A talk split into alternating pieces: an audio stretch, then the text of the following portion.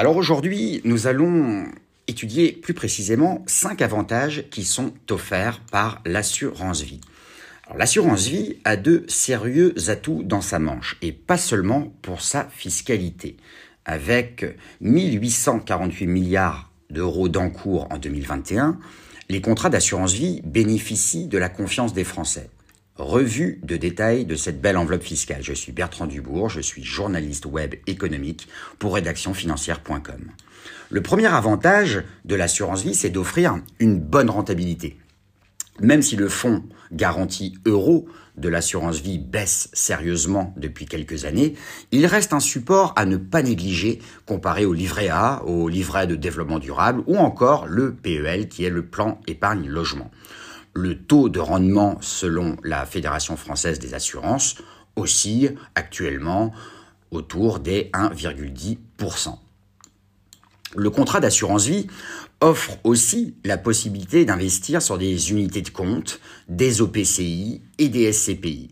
Il existe d'ailleurs des comparateurs d'assurance vie en ligne qui vont vous aider à trouver l'assurance vie qui va vous correspondre.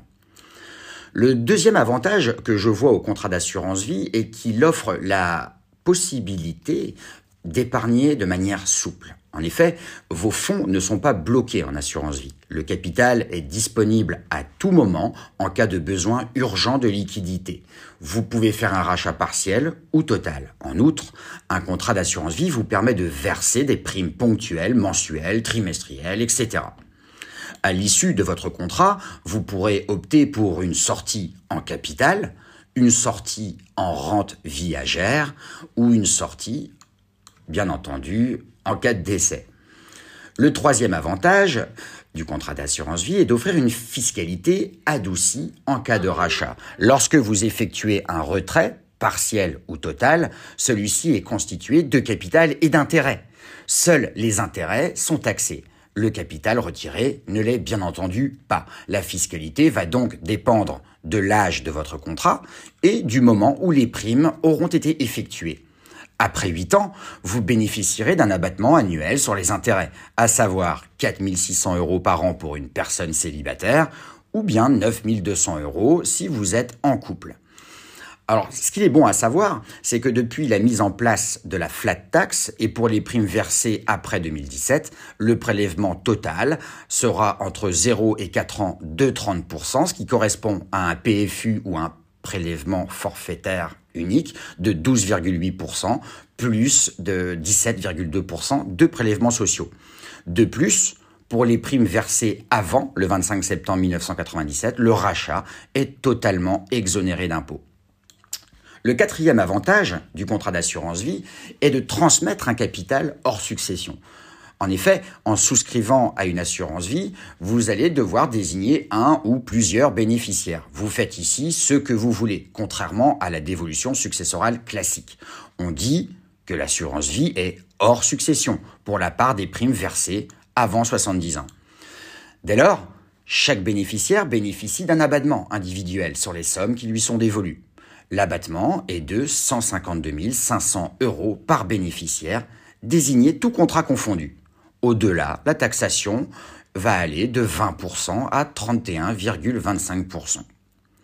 Dans la clause bénéficiaire, vous pouvez aussi spécifier une obligation de remploi, c'est-à-dire que la personne désignée devra respecter ce que vous avez préalablement défini de votre vivant, entretenir une maison, un musée, que sais-je.